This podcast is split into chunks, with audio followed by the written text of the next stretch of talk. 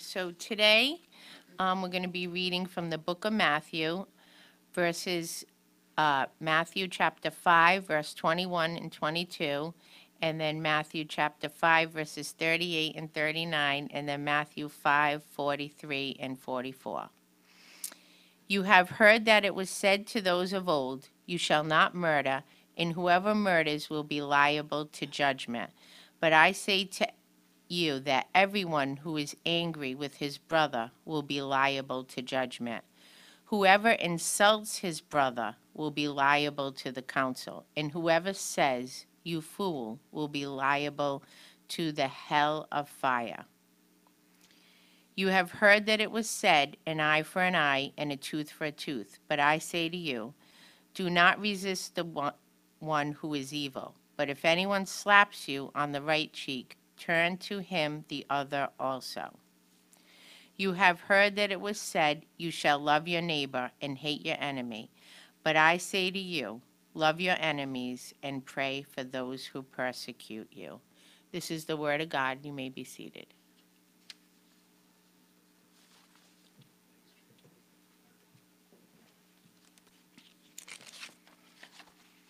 All right, good morning, everyone.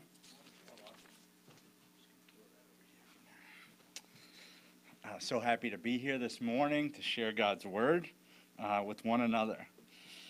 On Christmas night of 1776, George Washington led a group of Continental Army troops over the ice-cold Delaware River into a snowstorm, and he overtook a group of Hessians that were fighting for the British Army at the Battle of Trenton.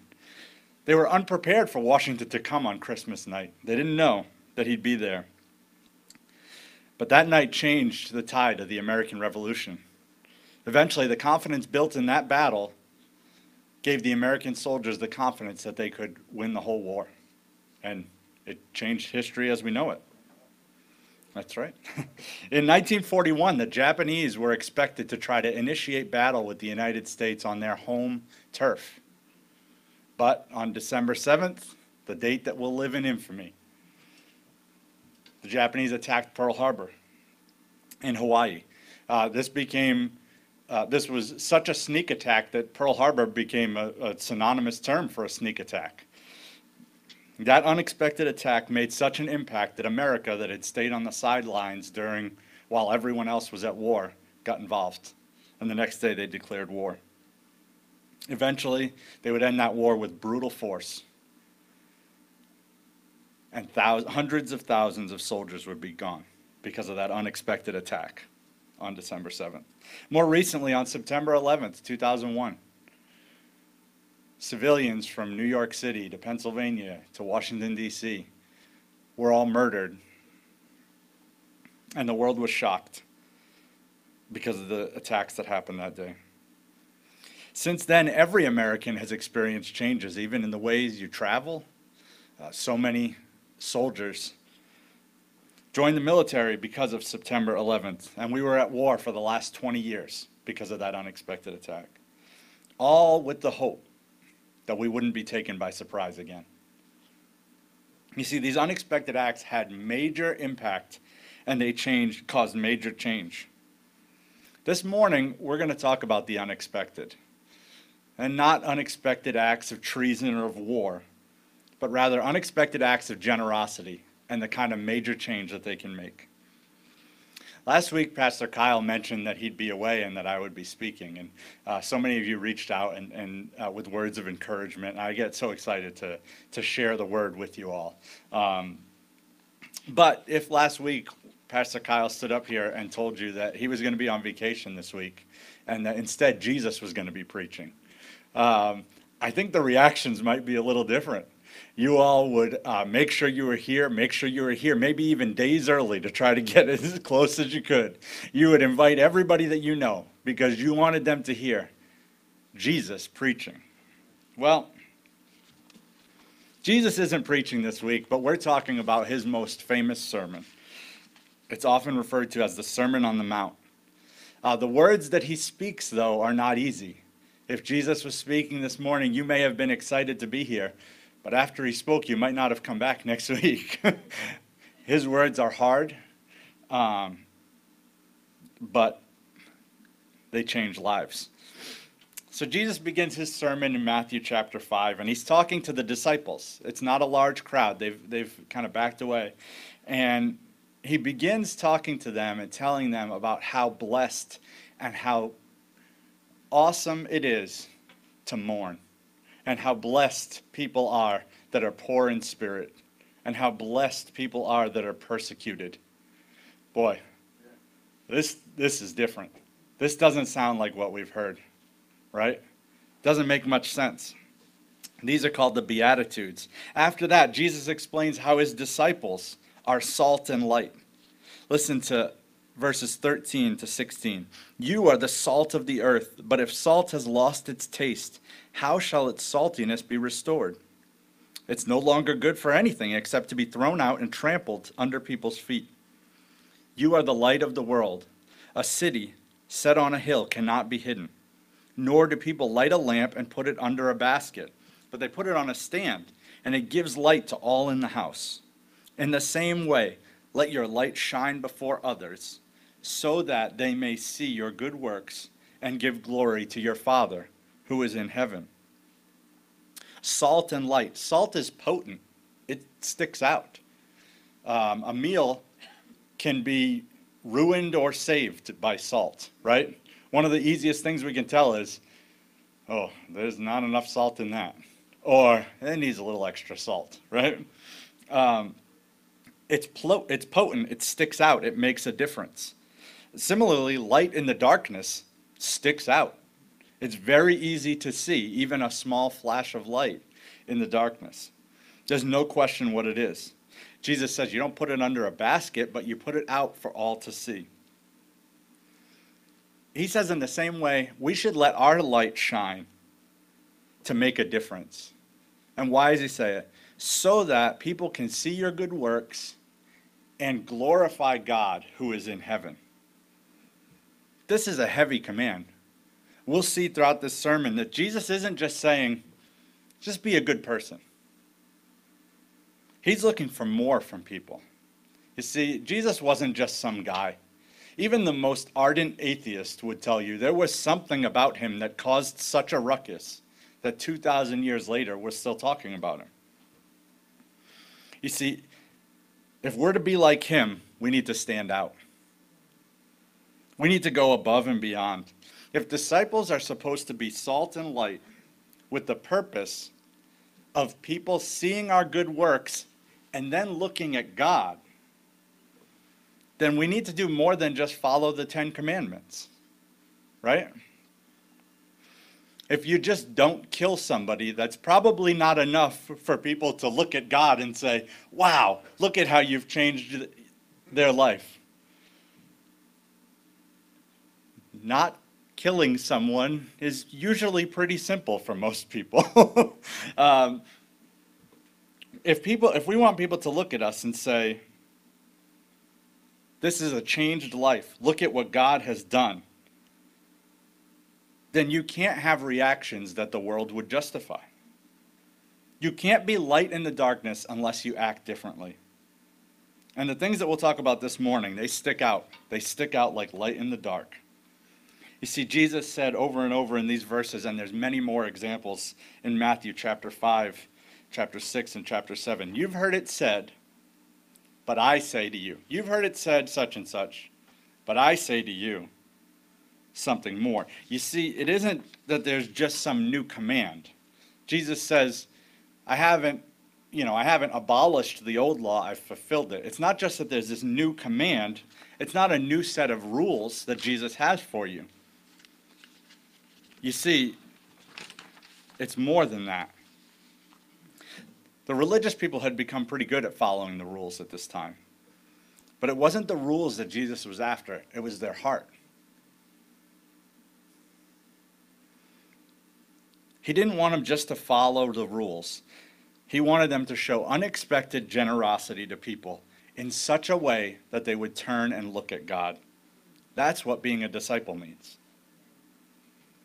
The three sections of the Sermon on the Mount that Tracy read this morning reflect our need to be humble and consider others greater than ourselves, by showing unexpected generosity.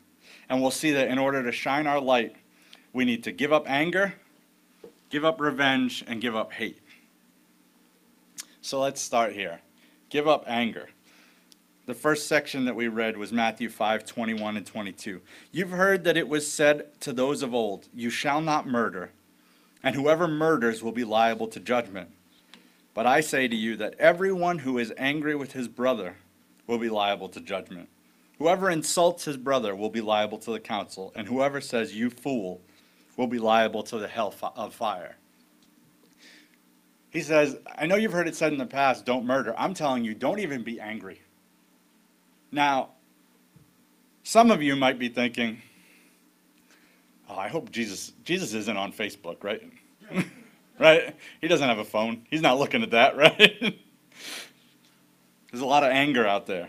Some manuscripts say, whoever is angry with his brother without cause, right, in these verses. That's how some of the manuscripts say. We know at certain times in the Bible, Jesus was angry, right? We've even coined a term about it, righteous anger, like the reasons to be okay with certain types of anger. But the anger that he's referring to this morning is an unprovoked anger, and it's a deep-seated anger. When he says, whoever says, you fool. Some people say that almost is more along the lines of calling someone condemned, right? It's an anger that wants to hurt somebody. Anger tears people down instead of lifting people up. How sad it must make our Heavenly Father when he looks down and sees people spewing vitriol, hate, anger towards one another, family, friends, brothers and sisters in Christ. How sad it must make him. Calling one another names. Give up this anger. In Philippians 2:3, it says, in humility, value others above yourselves. Think of others above yourselves. Have you ever been angry with someone and they didn't even have a clue? Have you ever been fighting with someone and they didn't even know you were fighting with them? I was reminded of one night I was, after Tammy and I were married, I had this dream, and in my dream, she cheated on me. Now, believe me, there's nothing to this, right? But I just had this dream. So I woke up and I was so mad at her. Oh, I was fuming. I was so angry. I didn't talk to her for like an hour. And finally, it was like I came to the realization, oh, I had a dream about this. This is all because of a dream. I'm fighting with her. I didn't even know why I was fighting with her. It was just this dream that I had had. Have you ever been in a situation where you're fighting with somebody and it's about a conversation that's never even happened before? You think in your head, well, I know they think this. I know this person thinks this. And you start getting mad at them. And you know, if I said this to them, then they would say this. And then I would say this right back, right? We have these whole fights in our head sometimes. We're angry with people. And it's unprovoked. Jesus says to give that up. Yesterday I was at the grocery store. I was getting meat from the deli counter, and this guy behind the counter went on for 5 minutes about how he stopped to pick up food last night at a restaurant and to bring it home, and they got the order wrong. And he was fuming. He went through every detail about how he went back into the restaurant and he told this guy off and he said this and that and this. And for 5 minutes, he was so mad talking about it. The next day, he was still so mad. And I thought, man, how can you have so much anger? How can you have so much anger?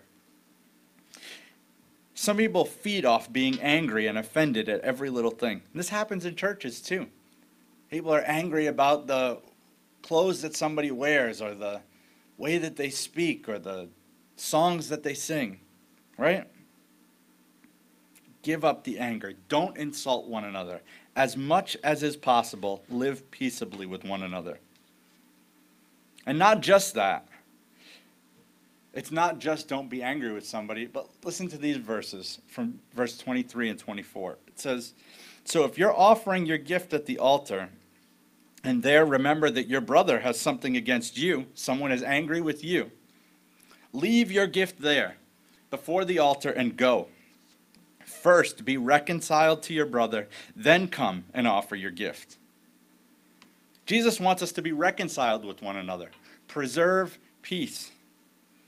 Don't be angry with somebody else. And if somebody's angry with you, go and fix it.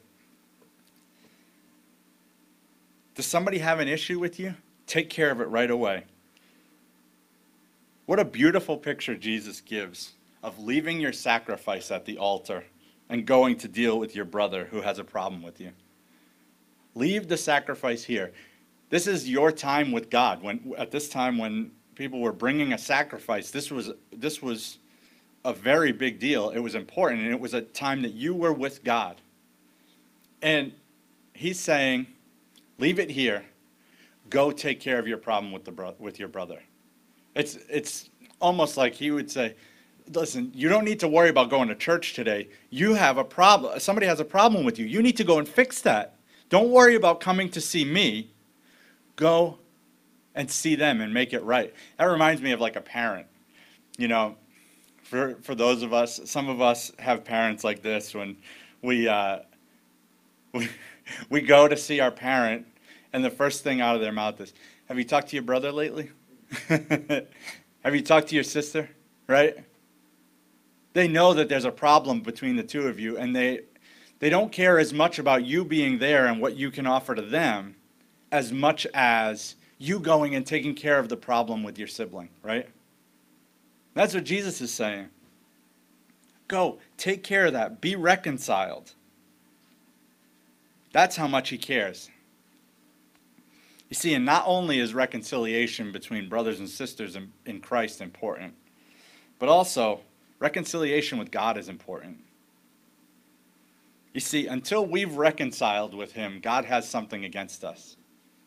We've sinned against him. And therefore, he's at odds with us. And if you're here this morning and you've never reconciled with him, God has something against you. Like the person in verse 23 had something against his brother. We've broken his law, but Jesus has you covered. He's got you. You see, he fulfilled that law, and he paid your debt to God. Romans 10:9 says, if you confess with your mouth that Jesus is Lord and believe in your heart that God raised him from the dead, you'll be saved. You see, you need to be reconciled with God. And Jesus would say, you know, this is about the closest thing we have to an altar here at Refuge Church. So Jesus would say, if you're here this morning, you probably should stop listening to Mark right now. And you need to be reconciled to God. So don't wait until the sermon is over. Don't wait another second. Be reconciled to God now. That's how important it is.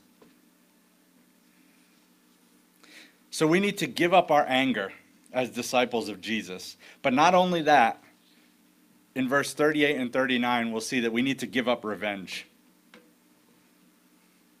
It says this, you've heard that it was said, an eye for an eye and a tooth for a tooth. But I say to you, do not resist the one who is evil. And if anyone slaps you on the right cheek, turn to him the other also. An eye for an eye. There's a little bit of context that's needed for this. An eye for an eye, a tooth for a tooth. This was the law that they had in the Old Testament that said, if someone hurts you, you hurt them. If someone steals $100 from you, you take $100 from them. If somebody breaks your arm, you break their arm. And this was how they attempted to keep the peace and provide restitution. They usually went before a judge, and it became a rule. It's almost reminiscent of the idea of karma. If someone does something to you, you do it back to them. Well, the other area of context that's needed specific for these verses and what we'll read a little bit more, is that Jesus was speaking to Jews who were currently under Roman rule. Okay? So let's read verses 40 to 42. He's just said, if anyone slaps you on the right cheek, turn to him the other also. And if anyone would sue you and take your tunic, let him have your cloak as well. And if anyone forces you to go 1 mile, go with him 2 miles. Give to the one who begs from you, and do not refuse the one who would borrow from you. You see, the Jews were under Roman rule, and they were waiting for a Messiah to come and lift this tyranny. They were waiting for someone who was going to bring them out of this awful situation that they were in. And what does Jesus say? He says, if anyone forces you to go 1 mile, go with him 2 miles. That might sound a little strange, but at the time, the Roman soldiers had a common practice. If they needed to go somewhere, they would grab somebody, usually a Jewish person, and tell them, here, for the next mile, you're going to carry my gear. And the Jewish person had to do it. They were under Roman rule. Whatever they were doing, they had to stop at that moment and carry this Roman soldier's gear for a mile. So when Jesus says, if someone forces you to go 1 mile, go with him 2 miles, it's not just a cliche to go the extra mile. That's not what it is. It's literal. And he's telling them to carry the Roman soldiers' equipment for another mile. Well, this is crazy. If someone sues you for your tunic, give him your cloak as well. This is insanity. They wanted someone to save them from their oppressors, and Jesus was telling them to give more to their oppressors. Why would this be? How could this be? Because he's putting into action his call to be salt and light. This is how you make a difference. That the God of the universe would send his only son to pay our debt of sin, to die on the cross, is absurd. And it takes absurd actions for us to communicate that love to somebody else. Jesus gave the ultimate example of this. In 1 Peter 2, 21 to 23, it says, Jesus, who when he was reviled, did not revile in return, but rather continued entrusting himself to him who judges justly. When Jesus hung on the cross, he looked out at the people who were murdering him and said what? Father, forgive them, for they know not what they do. They were killing him. They were killing him in that moment, and he cared more about them. He said, forgive them, because they don't know what they're doing. What an example. What an example of that. Our desire should not be to keep score. We need to love and forgive. I found this true, especially in marriage, but really in all relationships. Man, when we first got married, I was keeping score left and right. Tammy forgot to take out the trash, maybe I don't need to do the dishes tonight. If Tammy got mad at me, well, then I can get mad at her, right? It was an eye for an eye and a tooth for a tooth.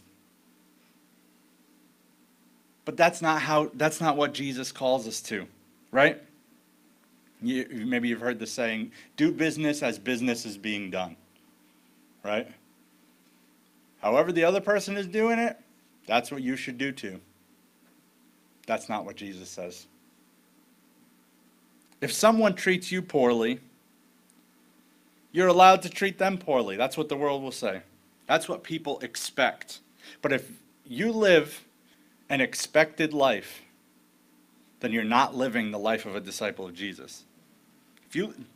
Jesus was anything but ordinary, and he doesn't want us to be ordinary either. When someone wrongs you, they'll expect you to seek revenge. But then, wha-pow, unexpected generosity. Bam, invite them out to coffee, right?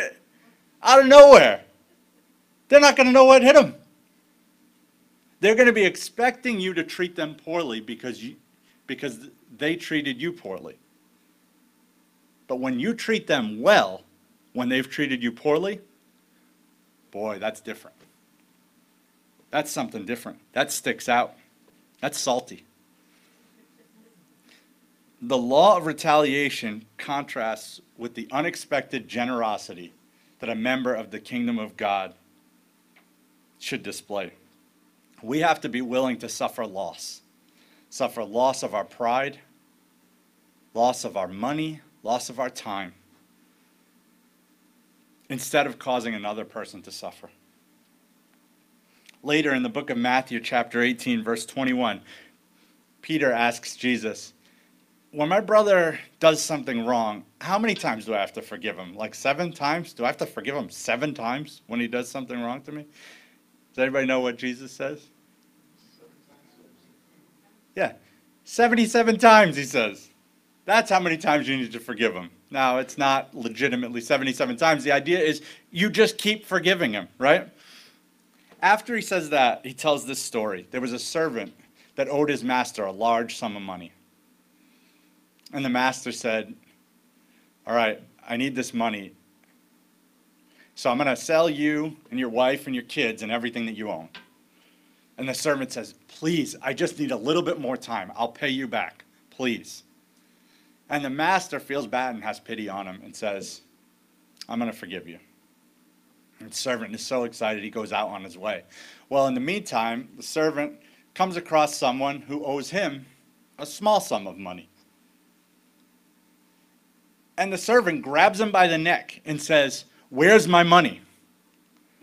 Well, this man who owes him money says, I just need a little bit more time, please. I just need a little bit more time. I'll pay you back.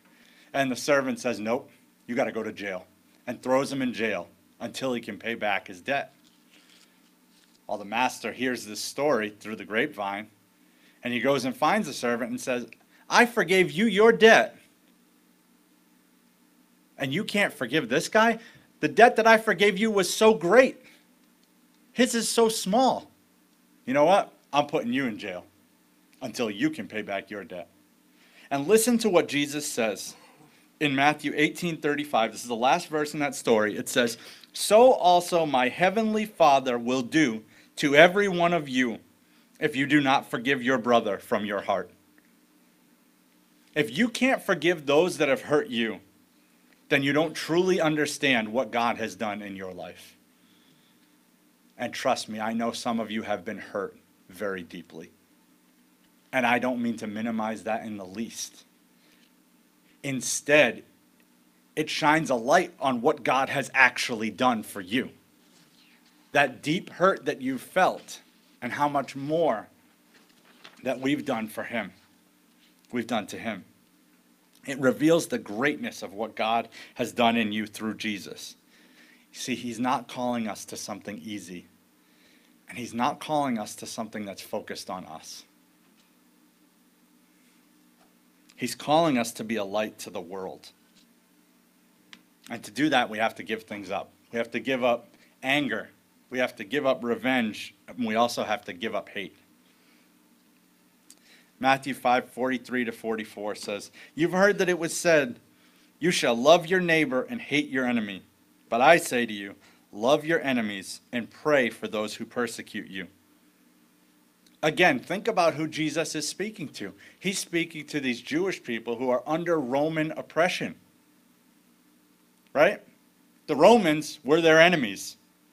The Samaritans were their enemies. Jews had enemies everywhere, right? The Romans were persecuting them. They were oppressing them. You know, I believe right now in our country, there are people who are successfully stoking the flames of hate. Right? It feels like our country's divided in two by political party. And at times, it feels as though each of those parties is treating the other as their enemy. But the persecution the Jews were feeling was much different. Jesus says to give up your hate and to love your enemy. Love for the people who persecute you and pray for them. Listen to how he explains it in verses 46 and 47. For if you love those who love you, what reward do you have? Do not even the tax collectors do the same? And if you greet only your brothers, what more are you doing than others? Do not even the Gentiles do the same? You see, at that time, a Jewish tax collector was, man, he was considered bottom of the barrel. People hated them. They were a tax collector, which meant that they worked for the Romans, so they had kind of traded. They were being traitors to their people. But not only that, they were taking undue taxes from the Jews to pay the Romans, and on top, they were charging them more and skimming some off the top to pad their own pockets, right? These are bad people. Jesus says, even they love the people that love them, right? That's not that hard. We're not being light if we treat people kindly who treat us kindly. We're only living up to the standard of everyone else. Nothing sticks out about that. We don't need the power of God to love the people that love us. We can do that on our own. But our enemies, to love our enemies, that takes the power of God. That's a special kind of love. Listen to this modern interpretation of these verses. If all you do is love the lovable, do you expect a bonus? Anybody can do that. If you simply say hello to those who greet you, do you expect a medal? Any run-of-the-mill sinner does that. Man, this week I've been really focusing on these verses and thinking a lot about these ideas, and I've been trying to put it into play in my own life, and just trying to go out of my way to talk to people and try to make a difference. And this week, again, I was at the grocery store and I saw a gentleman who was getting the carriages in the parking lot. And I just kind of looked down. And so I got out of my car and I was like, hey, good morning, how you doing? And the guy was like, you know. And I walked on my way and I was like, yeah, all right, you're doing it. You're doing a good job, you know. And I thought to myself, no, I'm just saying hi to a guy. It felt like such a big thing, but in reality, it was so small. Anybody would do that. Jesus is calling us to love our enemies, love the people who are against us actively. In a minute here, we're going to watch a clip from a TV show called The Chosen. This show is about Jesus and his disciples, and this story that we'll talk about, that we're going to watch, is how Jesus dealt with a tax collector.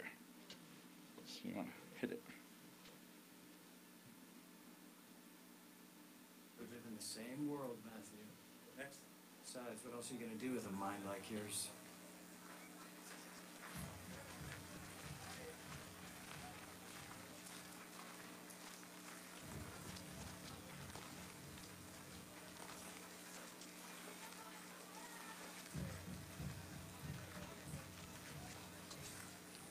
Matthew.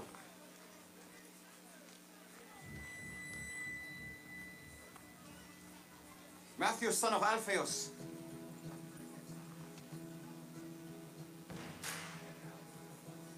Yes. Follow me. Me? Yes, you. Whoa, whoa, whoa. What are you doing? Want me to join you? Keep moving, street preacher. You have any idea what this guy's done? Do you even know him? Yes.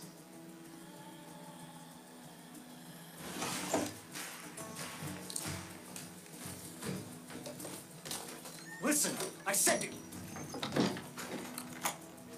What are you doing? Where do you think you're going, guys? Let me go.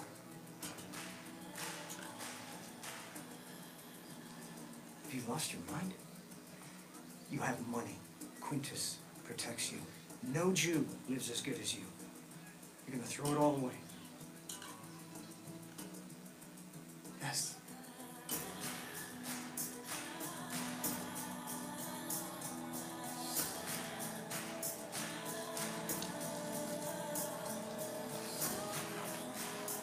I don't get it.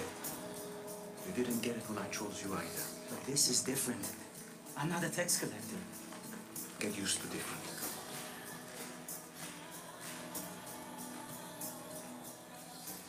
I'm glad we passed by your booth today, Matthew. Yes. Shall we? We have a celebration to prepare for. You will regret this, Matthew. What's the tablet for? Grabbed it without thinking. You can put it back. No, no, keep it. You may yet find use for it. Where are we going? A dinner party. I'm not welcome at dinner parties. Well, that's not going to be a problem tonight. You're the host. You see, Matthew wasn't expecting to be called by Jesus that day. That Roman guard didn't expect Jesus to call him. And Simon Peter, who spoke to him and asked Jesus a couple of questions, did not expect Matthew to be called that day. Instead, Jesus says, get used to different. These men and eventually the world will find out just how different Jesus was. Jesus looked at his enemies and died for them. Romans 5:10 tells us, for since our friendship with God was restored by the death of his Son, while we were still enemies, we will certainly be saved through the life of his Son. A couple verses earlier it says, for while we were still sinners, enemies of God, Christ died for us. That's what he did for his enemies. God showed his love for us in that way. See, Jesus' entire sermon, chapter 5, chapter 6, and chapter 7 of Matthew, was about being different. Caring so much about your brother that you leave your sacrifice at the altar to go and reconcile with him, that's different. Someone steals from you and you give him an extra on the way out, that's different. Praying for the people who persecute you and loving your enemies, that's different. Unexpected generosity characterized the life of Jesus. And if you're saved here today, it changed your life. It gave you life. It's what his disciples are called to in order to shine a light in the world. So give up anger, give up revenge, give up hate.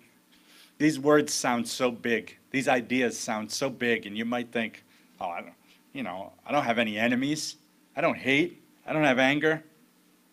Well, when we're feeling anxious, or maybe we've been mistreated at work or at school, and we go home and we take it out on somebody at home, that's anger. That's unprovoked anger. When we have a friend who hasn't put in the time in our relationship, and we say, if they didn't call me, I'm not going to call them. That's revenge. When we look at people with beliefs that are different than our own and view them with disdain, thinking only of how their beliefs make us uncomfortable, that's hate. Give them up for Jesus. Do the unexpected. Let's pray. Jesus, thank you so much. Thank you so much for doing the unexpected. Thank you for not doing what anyone else would have done and left me to myself.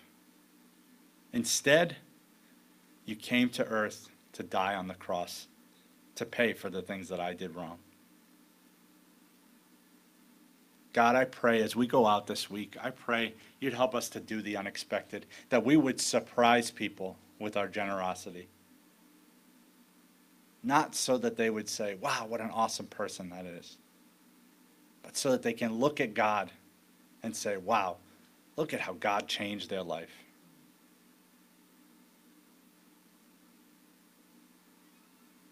We love you. It's in your name we pray. Amen.